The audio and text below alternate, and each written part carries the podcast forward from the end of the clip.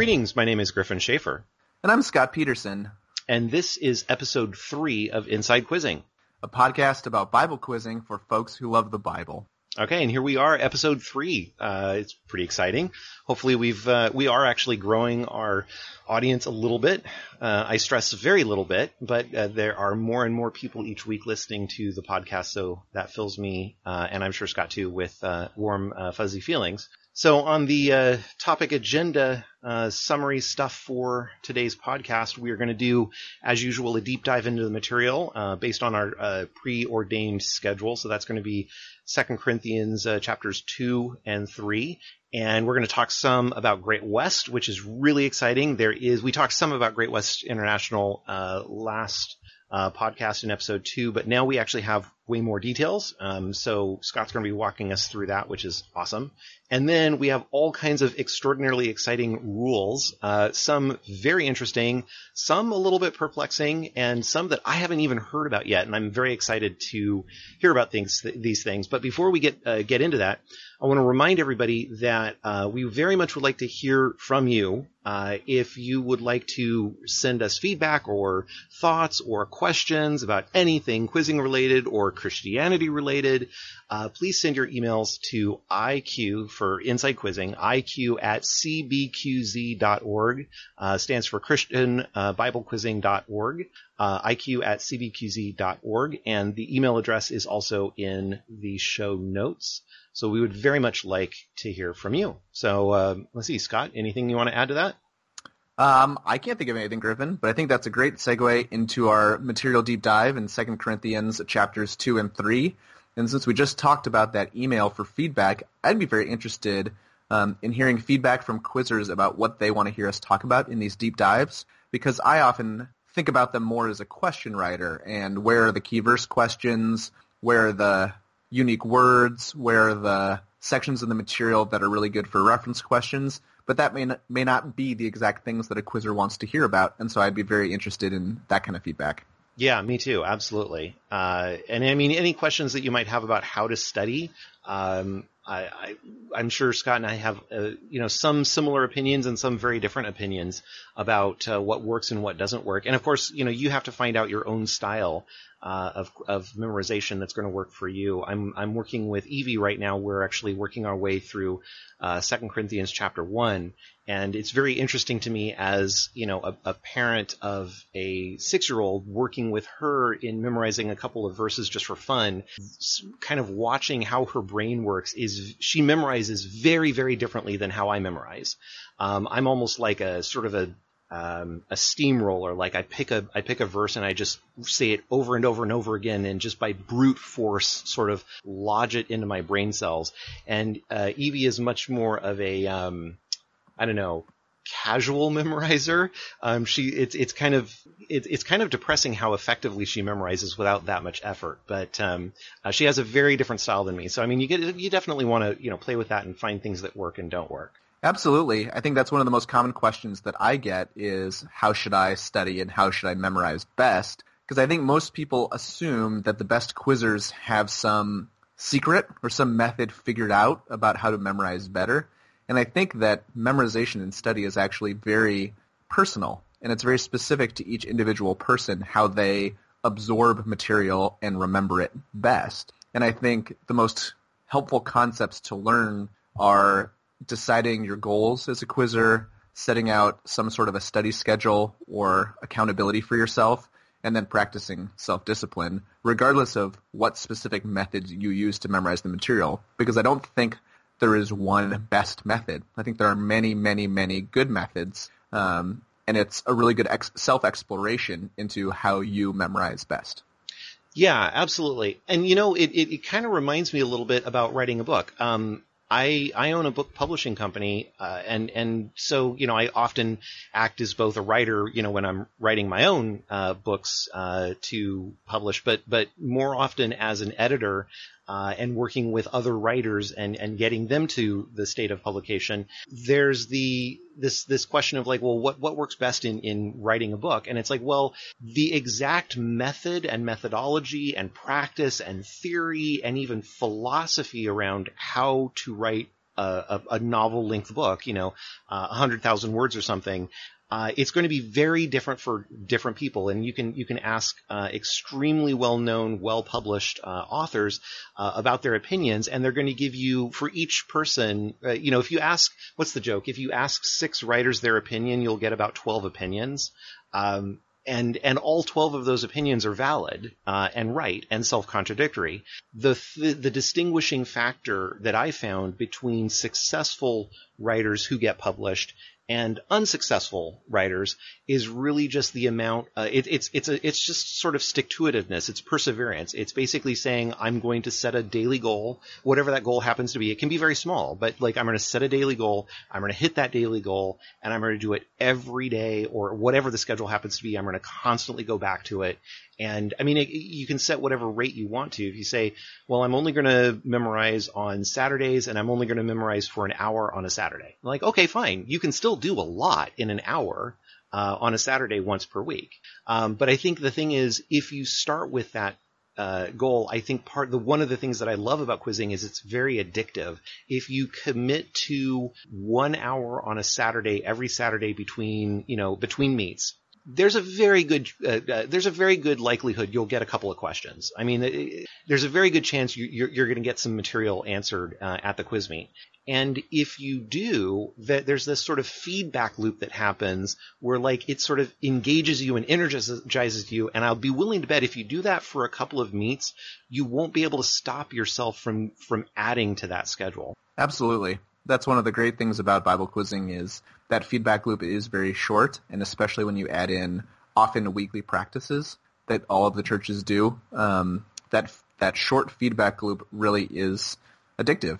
One difference I see in Bible quizzing compared to your writing analogy is that in writing, it probably is helpful to be as efficient as possible with your writing. Maybe not always, but efficiency is a great thing. In Bible quizzing, I don't know if there's really a notion of efficiency in memorizing, um, besides the general thought that you should be focused whenever you are studying for Bible quizzing. But beyond that, you don't want to always do what's easy for your mind. Um, if you do what's easiest, the material may get into your short-term memory. But if you engage with the material in ways that may be difficult for you, it helps to solidify that material in a long-term memory. And so my advice always when studying the, the material is engage as many of your senses as you can. So write out the material, read it silently, read it aloud, quote it, listen to it being quoted, as many things as you can think of um, so that your mind has to engage with the material in different modes will help solidify it. And there were years where I was the internationals head coach and I would test all of the quizzers going for internationals by listening to them quote the whole material because that was one of the requirements to make the internationals team. And one quizzer I remember memorized Hebrews 5 in a British accent. And when they and when they quoted that chapter, they quoted it faster with fewer errors than any other chapter in the entire material. And I think that's kind of a lesson. You know, if you if you make something meaningful about the material that you're memorizing, either you erred on it, or you quote it in a an accent, or you memorize it while standing on your head, or who knows what but just something that to give your mind an additional like foothold into that material, it really will help get it into your long-term memory. Yeah, absolutely. And there's a lot of parallels, I think, between mental exercise uh, in in quizzing and preparing for uh, a sport with physical exercise. There's certain there's certain things like you know if you're on a football team, you would think about going to practice you know once every couple of weeks and expect to do well at a game. You'd be practicing every day, um, and and they're, they're, each day builds upon the muscle uh, developed in the and the muscle memory uh, developed in, in the previous day. I think there's a very similar thing can be said for quizzing that the it, it, you'll do better by doing one hour a day every day than packing in say seven hours on a Saturday. Absolutely, because if you sit down for an elongated study session like that, your mind starts to trick you because you're shoving everything into short-term memory, and you're like, oh, I do have this memorized. But if you study for 15 minutes a day or an hour a day, the next day when you come back to it, it's harder for your mind to remember it. And every time that you work to re-memorize it or re-recall it, then it just gets more and more solidified. And the recall gets faster and quicker. and more less error prone. Yeah, yeah, absolutely. Well, in terms of uh, Second Corinthians chapters two and three, uh, what are sort of your general observations, or actually even better, specific ob- uh, observations? Well, these are two very short chapters, so neither neither chapter gets into gets past let's see verses 17 or verse 18. What do you think, Griffin? Shall I talk about inflection when reading a question, or shall we table that for a later podcast? No, go for it. What, what do you mean? So, when humans talk, generally, we like to finish a sentence on kind of a downbeat, right? Every now and then you may encounter someone who ends everything that they say on an upbeat, and it, it kind of jars your ears because it sounds like everything that they're saying is asking a question. So most humans will say, not that we lord it over your faith, but we work with you for your joy because it is by faith you stand firm. So they go down on firm. And that's just how we talk. Like it, it helps us indicate finality to people that we're talking to. Well, when quizmasters are reading a reference, they do the exact same thing. So if we are saying, quote 2 Corinthians chapter 2 verse 1 or according to 2 Corinthians chapter 2 verse 1, that 1 is on a kind of a down um, is it tone, would you say Griffin? Yeah, tone or, or inflection. Yeah, absolutely.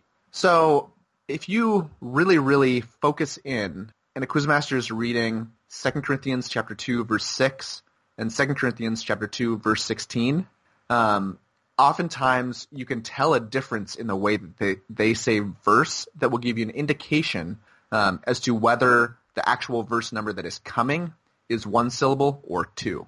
Um, and that's why as a quizmaster, I try to not force uh, this down inflection, but just read everything as conversationally as I can because I find that it actually becomes more obvious when I'm reading like I would normally read a book or normally talk in conversation to someone. And so in chapters like this, where there are no verses in the 20s or higher, you can really, really jump fast on both chapter verse references and quotes. Now, normal caveat, you don't want to jump faster than is necessary to win a jump. But in the event you need to jump as fast as possible, on short chapters like this, you can get a leg up if you work to um, understand this inflection and see is the and here is the quizzer going for four or are they going for 14? And usually you can tell on the word verse. So if the quizmaster goes up on verse, verse four, they're going to come right down to four, or they're going to go down verse 14. Um, and I find that it may not be very intuitive right off the bat to hear this, but the more and more that you start focusing in on the quizmaster, its inflection, the shapes that their mouth is taking, you find all these little vagaries. And you find differences between quizmasters, and you find all these little clues that can really give you a leg up. And I, I had tons and tons of fun um, trying to get better at this super, super specific part of Bible quizzing. Yeah. The other thing, I mean, totally related to what you're talking about, is when you're preparing to jump, most quizzers do this, but for those who aren't, please, I beg you, look at the quizmaster's mouth. Um, the quizmaster is going to try to stop as quickly as possible, um, but we're all human and we're not going to stop instantaneously. Um, there's going to be a tiny slip. You know, maybe we get like a half syllable of the next word or, or, or the next uh, uh, part of a word out, or we begin to form the next syllable. So, you know, even if we're it, the inflection you miss, like on 14, you can get the fort, you know, maybe you don't get the beginning of the T sound. Exaggerating for, you know, the podcast sake, but visually you can see quite clearly that I'm starting to make a T sound, uh, even though no sound has ever left my my mouth. Uh, you want to get yourself positioned so that you can you want to get yourself positioned so you can watch the quizmaster's mouth and please please please watch the mouth. You're, you're going to gain uh, a wonderful advantage there. Absolutely. And as you start to watch the mouth and you see what kind of shapes the mouth makes on these uh, common numbers you see things that you maybe not have maybe didn't expect I think you would have expected that four and five and six and seven look very similar um, as far as the mouth shape, but you may be surprised to see that nine, ten, and eleven actually look quite similar to each other. Um, and uh, you might think that two and twelve are very, very similar, but they actually turn out to be very different. Every now and then I see a quizzer jump when I've started the TW and they guess two, and I, I always good-naturedly chastise them that you don't say two you say two. and you say 12. And so usually they can see that W, which is silent when you're pronouncing the, the number 2. And as you get more and more experienced and more and more focused in, you pick up on these little things. Yeah, yeah, absolutely. One thing that kind of jumped out at me in, uh, especially in in chapter two uh, here, but also in chapter three to some extent. I mean, there's some interesting and beautiful questions that can be written that are, you know, bordering on either tricky or other ones that are just they're so they're such good questions that you desperately need to expect them to exist. Um, so like uh, what was it? I I wrote down in my notes here in chapter three, verse three. Uh, you show that you are what is just this gorgeous multiple answer question uh, you know, it's off, also off a key verse. So, I mean, you, you really should be expecting that that's going to show up. There are tricky questions that, that might be asked. So, like in 2.5, he has not what? Uh, multiple answer chapter reference question off of 2.2, out of what? Out of what? Uh, is, uh, I think the word out, where did that verse go? No, I just said the reference wrong. It's not 2.2. Where is out of what? Uh, it's in 2.4. Two four, yeah. Sorry, Two, it was four. uh, yeah. So uh, out of what? Uh, out is is key to the chapter, and then of course you got this beautiful uh, multiple answer question that that comes after it. Uh, great distress and anguish of heart with many tears. Uh, beautiful, beautiful uh, uh, material there. The other thing is uh, there's a lot of again lots of key, uh, key sorry, uh, not keywords, unique words that are going to lead to many, many, many great and very fast questions, unaware of what, captives in who, uh, pleasing what, uh, spread what, you know, these sorts of things, peddle what, uh, and, and these there's just so many questions like that. Um, so I mean, I if you if your material doesn't have the the unique words marked up or unique phrases marked up, I I really recommend that you get yourself a copy of that because I think a lot of those uh, a lot of those words are important to sort of even if you don't necessarily memorize what is a unique word and what isn't a unique word, if you have so, that sort of subconsciously focused attention on strong blue words, uh, I think that'll help you a lot. Yeah, shameless plug, huh, Griffin? Yeah, a little bit, a little bit. So when you talk about unique words being the basis for some very fast questions, you want to explain what you mean by fast questions?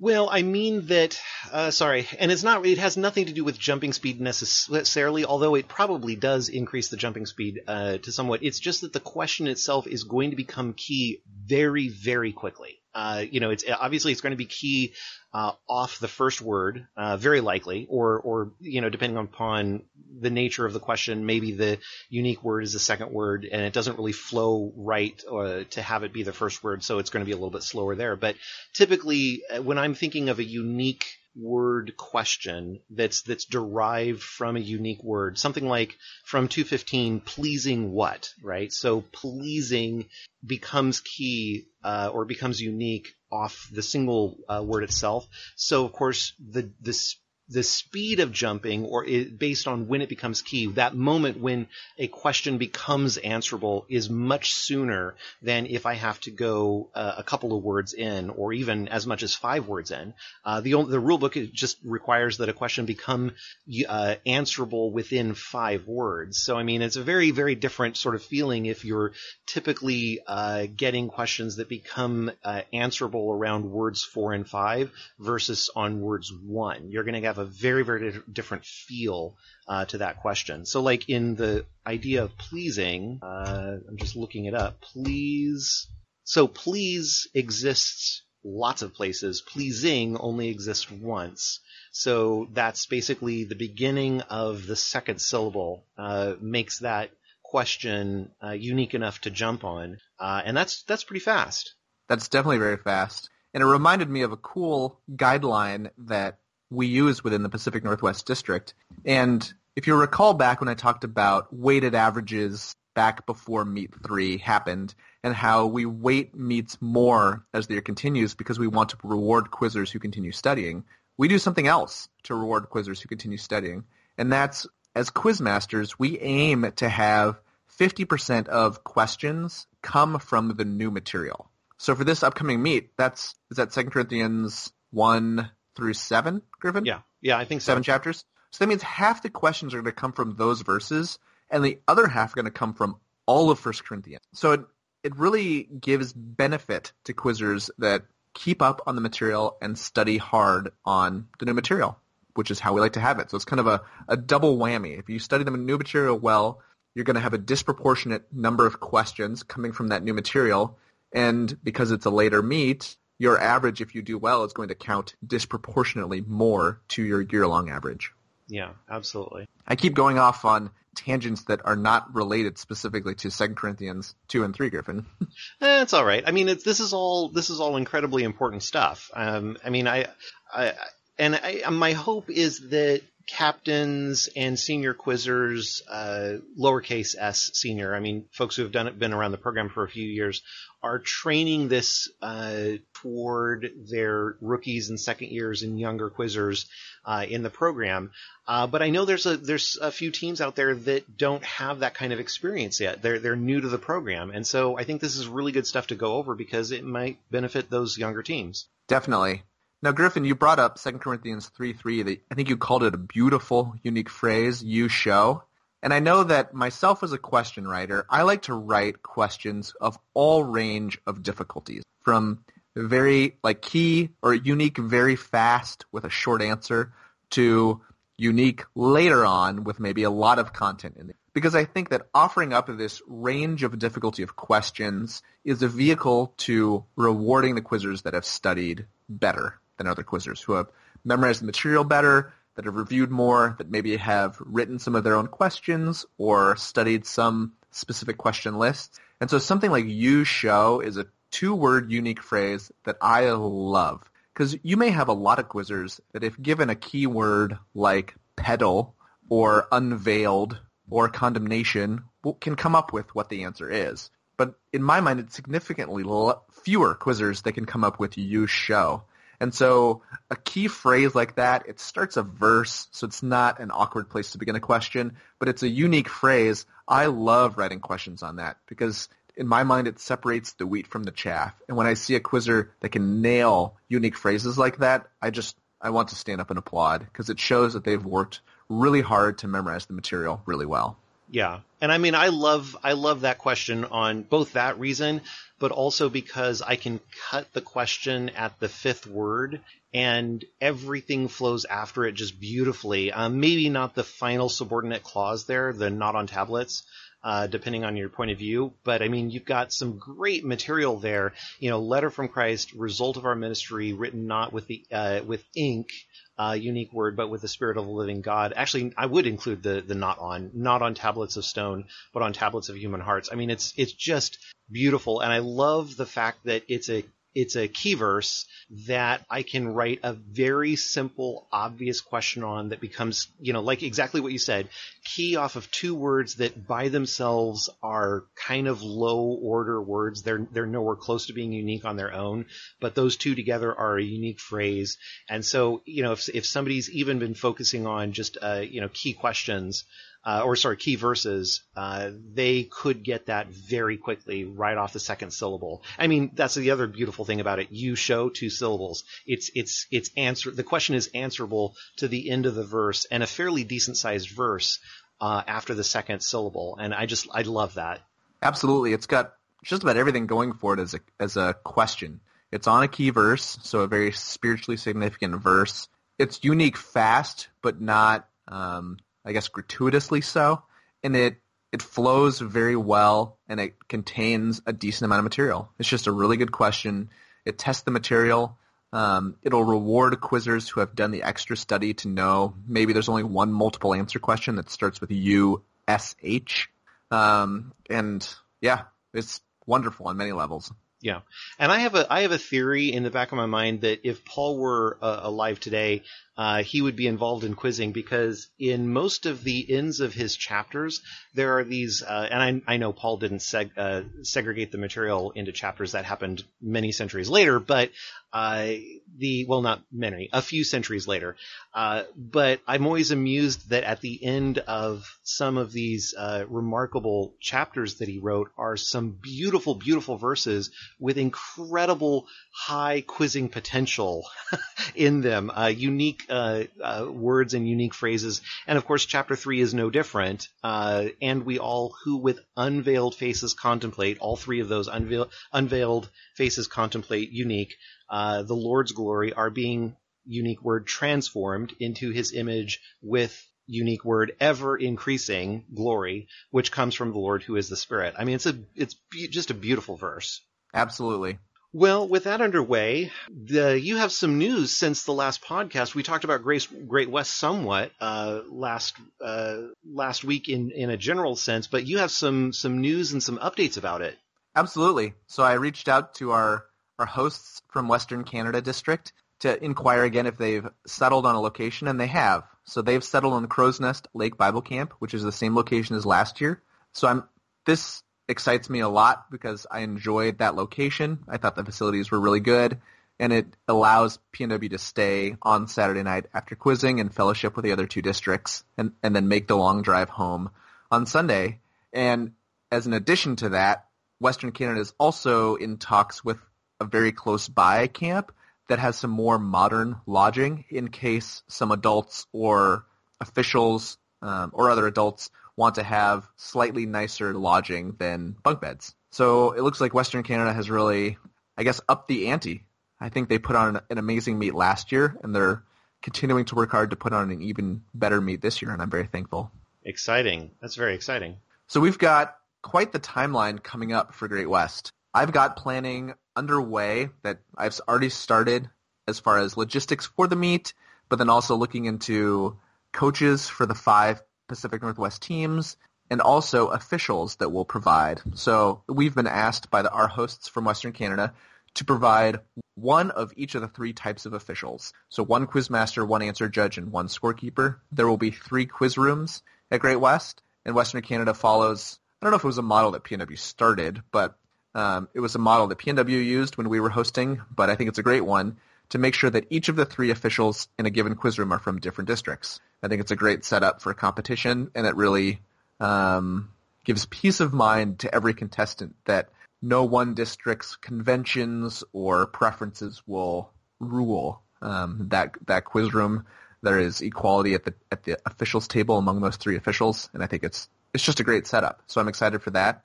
But as far as quizzers, the first big, I guess, signpost of the timeline is Meet Five, because at the conclusion of Meet Five, we will have determined our top 20 quizzers that will be going to Great West. And at awards, I'll announce those 20. We'll announce them 1 to 20, keep you in high suspense all the way to Quizzer 20. And it's a really cool time to see those last few quizzers. Maybe they're super surprised. Maybe they were really, really hoping and on the edge of their seat. But it's it's always a great time to see the quizzers very excited that have made Great West. And so we have you all up onto the stage. And unlike some years past, we won't know exactly what team you'll be on yet. So the coaches, your coaches, will work together to put together what they think are teams that work well together. So if there are quizzers that have been to Great West before, we'll probably try to not put them all on one team so that we spread some of that experience around. If there are a few quizzers that have really focused on key verses, we'll try to not put you on the same team so that you're fighting each other for the exact same question type. And just stuff like that. Um, and so it'll be hopefully only days after Meet 5 is concluded, we'll I'll I'll be sending out a communication to everyone, letting you know what team you're on and then who your coach is. Um, and so that'll be a really cool time. You'll know who your teammates are, and you can start the communication with your coach uh, as to any strategy that you want to set forth or any team discussions you want to have. Our Meet 5, I believe, is March 15 and 16. If that's not exactly right, it's very, very close to that date.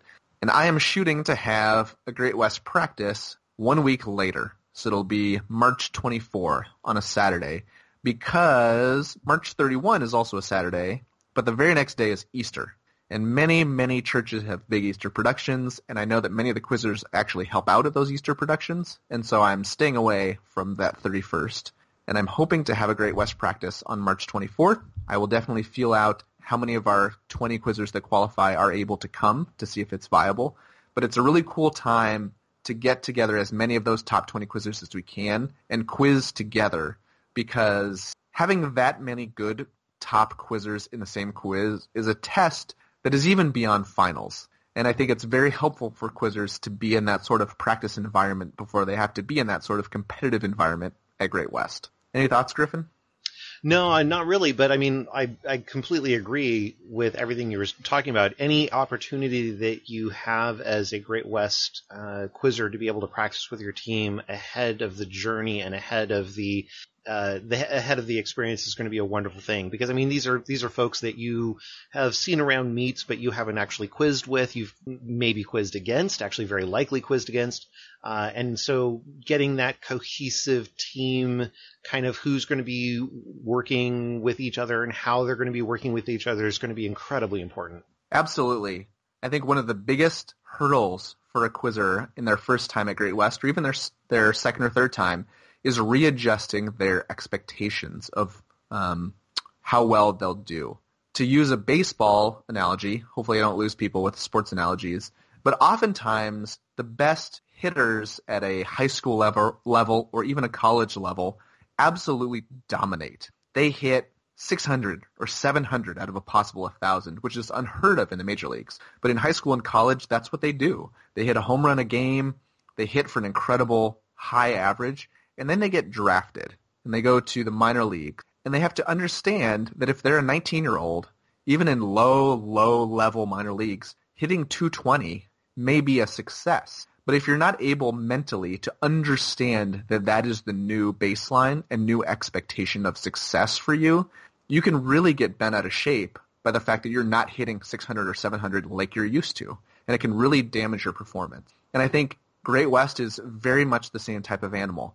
Almost every quizzer that makes Great West from PNW are the type of quizzer who expects to quiz out in every quiz that they're in, or at least a majority of quizzes. Well, if you get to Great West, there may not be 10 quizzers in the entire meet that quiz out once. And it's it's such a change mentally that you have to go through to say, if I can get one question to quiz, I'm going to be in the top half of quizzers here. And Great West Practice is a great time to start forming those sorts of expectations so that you can say, hey, if I get one question to quiz, I'm doing awesome. And it really helps you continue competing, continue jumping if maybe you go a quiz or two not winning a jump or not getting a correct question to not get disappointed and understand that every other quizzer at the meet is in the exact same boat on boat as you because everyone here is a really, really, really good quizzer. And that was always super exciting to me. Once I realized that, hey, I can't expect to quiz out without air in every quiz. If I can get one or if I can get two, then I'll be doing great. It really helped me to relax, um, cope with quote unquote failure as it was in my head, and keep going. Yeah. So do you have um, do you have I mean obviously the quizzers are selected based on how they they move through. How many how are you doing in terms of coaches, volunteer coaches and and volunteer officials? So I'm doing I'm doing quite well on both. I sent out an intro kind of a super advanced email and I've gotten a really good response. When we're selecting coaches, we use a lot of different criteria when selecting who are going to be the coaches. We definitely want good coaches but we do give preference to parents of quizzers that will be on the trip, as well as to a certain gender if we need chaperones of that gender. So like last year, 12 of the 20 quizzers, or maybe even 13 of the 20 were girls. And so we needed more female chaperones than we needed male chaperones. And I'm anticipating it to be similar this year. I'm anticipating to have 11, 12, or 13 females out of the 20, but we'll have to see. Um, I think that's, yeah, so we're doing well on officials. I will most likely be a quizmaster. Cuddy will most likely be an answer judge. Beyond that, it's kind of up in the air. I guess another criteria for coaches is are you able and willing to drive one of the 15 passenger vans? Because hmm. it's always nice to have a rotation for drivers there. Yeah, absolutely. So a few more details on Great West. One of the big differences for especially first time quizzers is within PNW, we have a key verse list that we communicate to everyone. We say, hey, these are the verses that we are calling key, and these are the only verses that can be asked for quotes and finishes. And when I refer to quotes, I mean quotes and quote these two verses. And when I refer to finishes, I mean finish the verse, finish these two verses, finish this, and finish this in the next. So within our own district, we feel it to be very, very helpful to publicize a list that is the basis for a competition to help quizzers know what's going to be asked of. Them. Great West is a little bit of a different animal. It's just like internationals.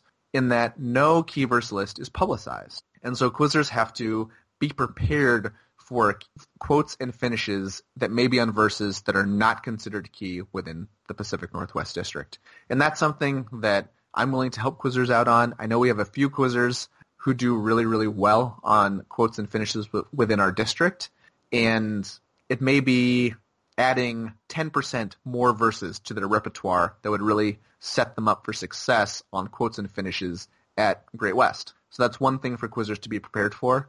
If you are one of those quizzers that really focuses on quotes and finishes within our district, please don't be shy. Ask your coach um, about how can I get an idea of what extra verses I should memorize for Great West, or drop an email into the IQ at cbqz.org, or post something on Facebook or ask a fellow quizzer who you know has been to Great West a few times. Those are all, those are all great options for getting information. And then beyond the different quotes and finishes that you may encounter at Great West, the trip is going to be a super fun trip. Even though the meet occurs on a Friday and Saturday, just like our meets do, the PNW trip will occur starting on a Thursday and ending on a Sunday because we have about a 10-hour drive. And so we'll all be meeting early Thursday morning at Alliance Bible Church in Covington, where Meet 3 just was. And then we'll head off, head off east through Ellensburg area, through Spokane, and into Idaho. We're likely going to stay the night in Coeur d'Alene, just like we did last year, Coeur d'Alene, Idaho. And then head on to the camp, get there in the afternoon on Friday, compete that evening, and then compete all day Saturday, and then once quizzing is done and your competitive juices have all burned off and all your stress is burned off, you can just hang out and play games with all the kids from the other districts. And then early Sunday morning, we strike out and make the drive all the way back to Alliance Bible Church. And so because of this big trip, if you are in the running for Great West or hopeful about making Great West, please be asking your parent for information or your quiz coach or your quiz program leader or me because there will be information coming out about how to what what uh, ID identification do I need to get into Canada and get back into the United States, or what kinds of meals will I have to pay for on my own on the trip, or what kind of stuff should I pack and bring? What kind of stuff should I definitely not pack and not bring? All of those things are going to be communicated out to you, and so please be on the lookout. And yeah.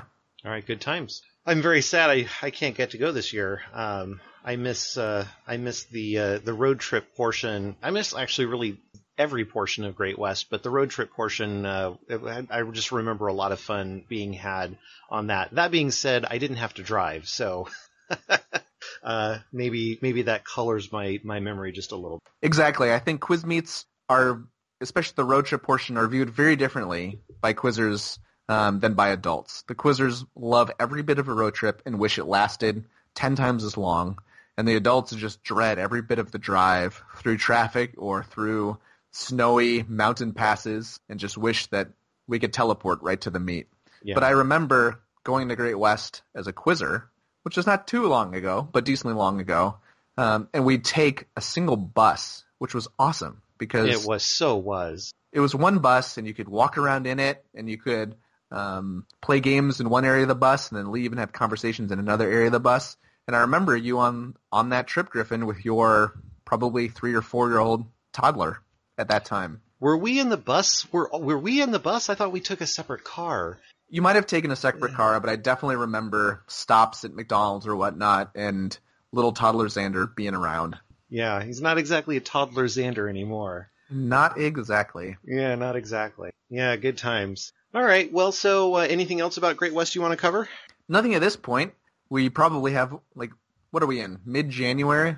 So we've got two and a half months before Great West. So we have many, many, many more podcast episodes to bring up additional information that I forgot or additional information that I find out as time goes on. Yeah, cool.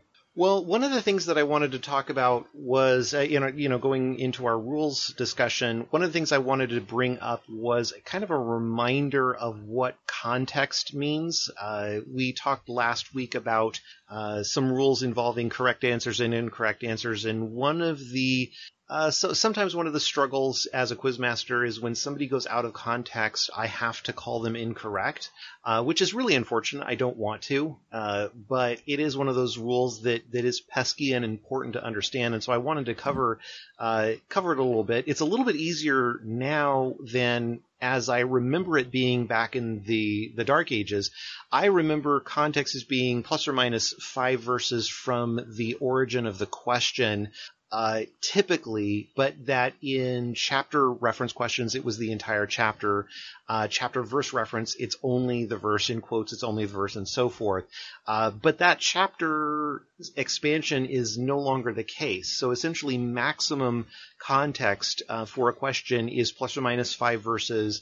And then, you know, if you're if you're quoting or if you are in a chapter verse reference, you can't uh, sorry, you can't exit the the one verse context that you're answering.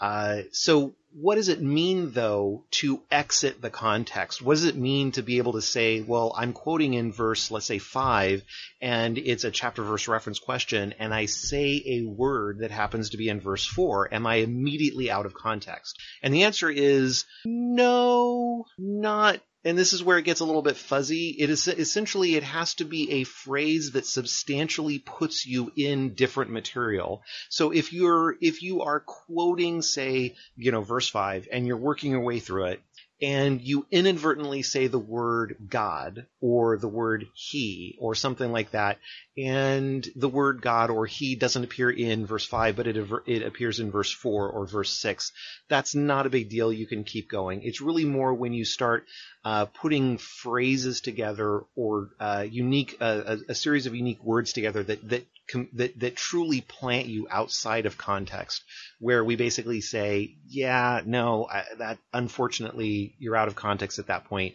and unfortunately I have to call the the, the answer incorrect. Absolutely, and I think perhaps to your chagrin, Griffin, this is an area of quizzing and language in the rulebook that I think is so much more positive for Bible quizzing if it is subjective and not black and white laid out. Um, before we get specifically into that sort of notion, when it says that context shall be limited to five verses before or after the verse, it's long been a question. Is that five verses before and after inclusive of the verse that the question comes from? And it's pretty much always been a convention that I can recall that it's not inclusive. We decide to be nice to the quizzers, and if you're in verse 6, you get to go back 5, not including 6. So you can go to 5, 4, 3, 2, 1, or 7, 8, 9, 10, 11. Does that make sense?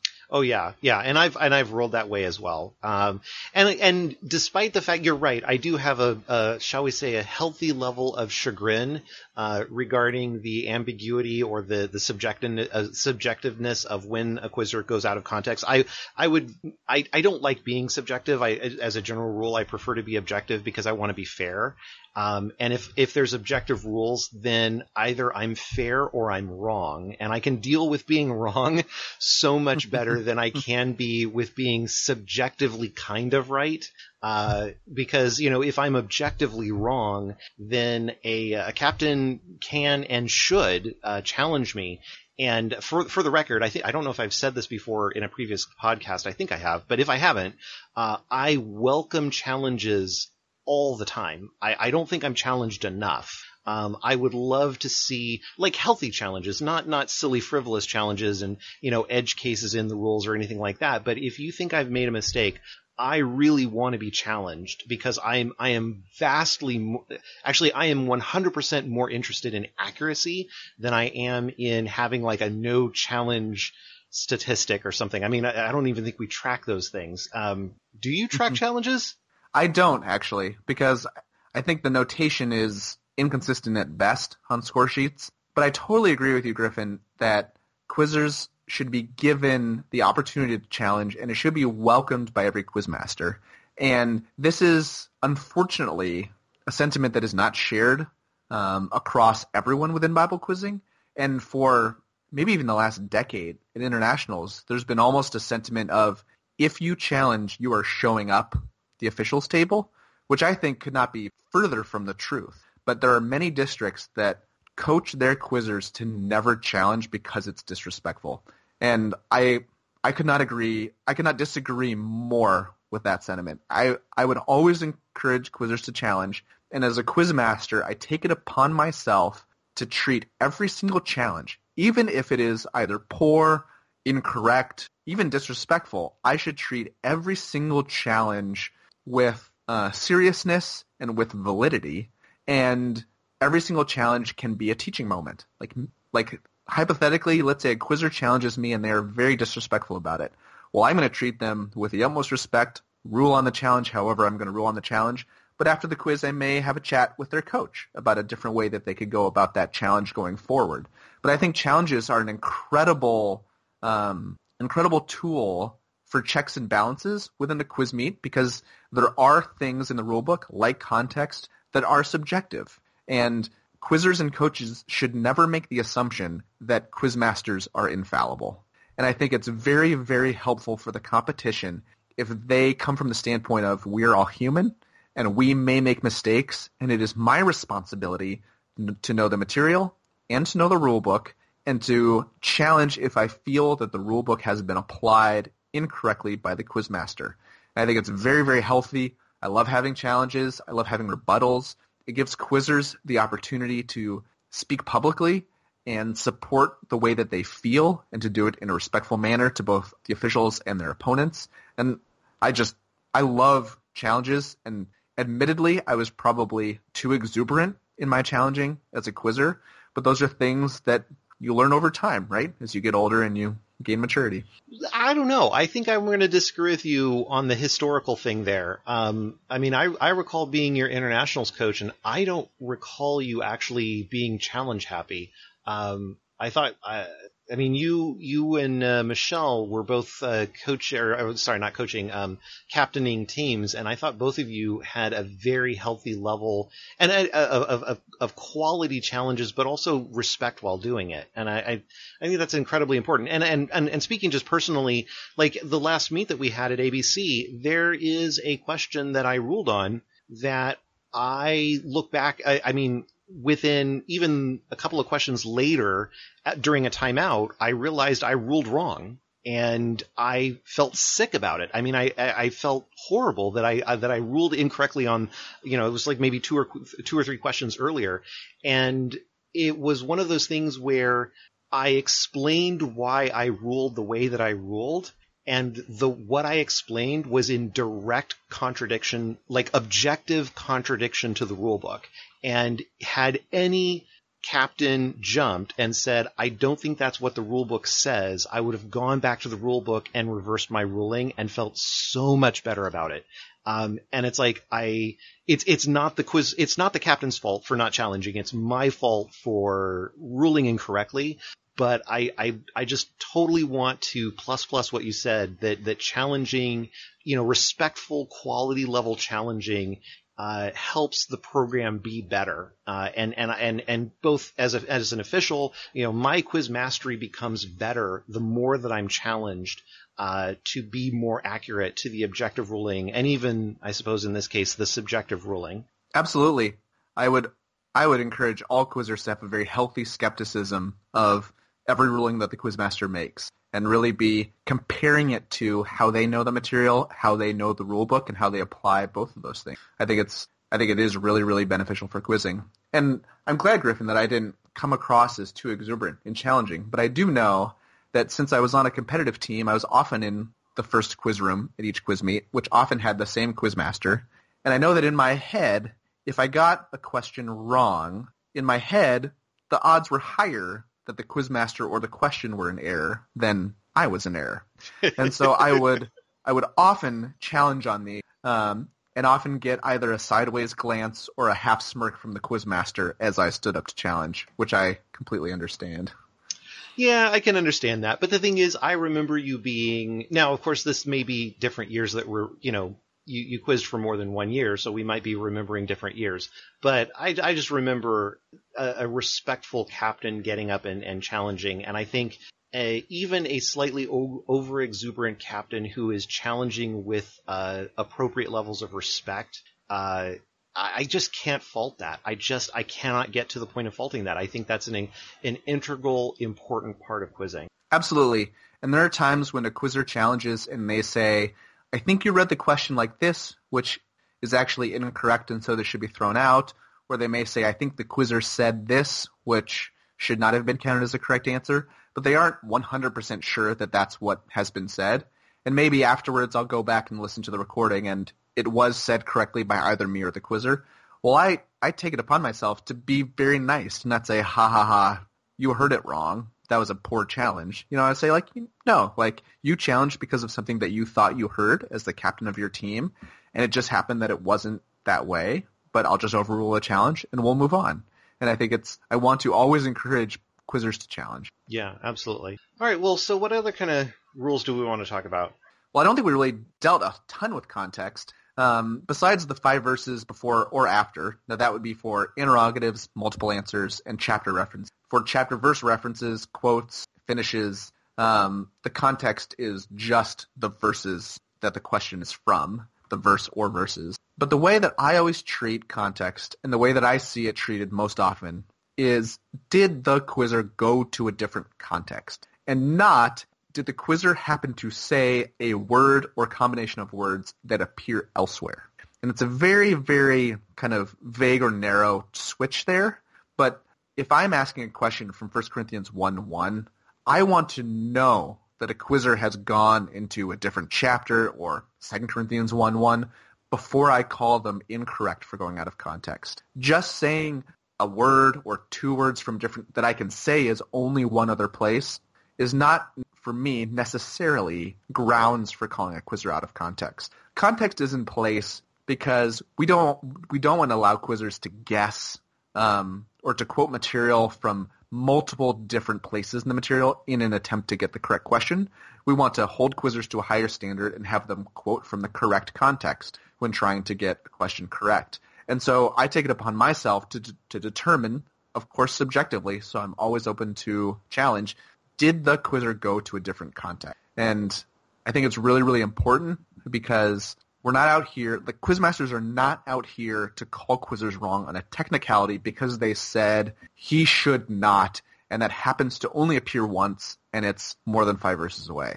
Like I don't think that's that's my point. I don't think it encourages study and um, excitement in quizzing. But I do think if I'm talking about, I mean, I can't think of a, a good example on, on the fly, but if a quizzer is quoting from 1 Corinthians 1 1 and they clearly say a sequence or a whole full phrase from a different context, then they will be called incorrect for going out of context. Yeah. And unfortunately, it's immediately incorrect. They don't have the opportunity to continue on their 30 seconds at that point. Um, but I think I think it's appropriate. It's appropriate. Definitely. I think we hit context. All right. Well, I think we've covered context. All right. So, uh, wrapping up the, uh, getting close to the end of the uh, podcast here, but I wanted to sort of re-invite. I know I've been, I did it at the beginning of the podcast. I'm just going to keep doing it uh, until somebody emails me. So, if you want me to stop talking about emailing us, um, please email us, and then I'll stop talking about emailing us. Actually, I won't stop talking about it. I will anyway. But please email me uh, please please uh, email uh, Scott and I. Uh, you can email us at iq at cbqz.org. We would very much like to hear your questions, your comments, your thoughts, and really, uh, if you have ideas for where you'd like this podcast to go or be, we'd, we'd very much like to hear you uh, on those fronts. Absolutely. I know Griffin and I have kicked back questions between the two of us. Um, do we want to have hosts? Do we want to have other types of features on the podcast? Do we want to have this be a podcast, I guess, quote unquote, marketed to people with outside of the Pacific Northwest District? Um, we're always kicking around ideas like that, and so we'd love to know what you all think about the podcast and what you'd like to see in it or hear in it, I rather. Also, if you have any ideas for special features, uh, that would be. Uh, I'd love to. Uh, I, we'd love to be able to hear your ideas in, in terms of special features to be able to add in. One idea, I don't know, Scott, do you want to talk about our crazy sports analogy idea? Yeah, we had the idea um, for during a finals quiz within Pacific Northwest. So, you know, finals is the first team to win two quizzes, so finals could last two quizzes or three or four quizzes. But we had the idea to have former quizzers come back and kind of play play-by-play announcer and color commentator to finals. And so give a running commentary, play-by-play of what's happening in finals, the type of question that was asked, you know, funny anecdotes from the past, and really make it a kind of a comedic and entertaining feature. Yeah, I think that would be fantastic. I, I mean, if I've I've spoken to a couple of quizzers about it, kind of dropped hints and maybe very very strong hints that maybe some should consider it. But uh, if this sounds interesting to you, uh, please let us know. Uh, I, I just think that would be a hoot. I, I think it would be very entertaining and I think instructional as well. Absolutely, I think Bible quizzing is niche to begin with. To begin with, and this sort of feature would be niche within niche. But the more that I listen to podcasts and stumble across new ones, there's almost a podcast for every niche that you can think of. And there are far many of these very specific interests and hobbies across the world and across cultures. And so I think it's really cool to have a podcast for this specific interest. And we may even be getting narrower with some of the features. Yeah, that would be awesome. Well, and on that note, I will close by, I guess it's becoming a custom now. I will be uh, quoting from Paul and uh, quoting from that verse that I referenced earlier that was, uh, uh I, I, just enjoyed so very much. Uh, one of them anyway, verse, uh, well, verse 18 of chapter 3. And I will be maybe altering it ever so slightly, so I ask Paul's forgiveness. Uh, but I uh, ask a blessing on us that we all who with unfa- uh, unveiled faces contemplate the Lord's glory uh, be transformed into his image with ever increasing glory, which comes from the Lord who is uh, the Spirit. All right. Thanks everybody for listening and thank you, Scott. Thanks, Griffin. All right. Bye. Bye.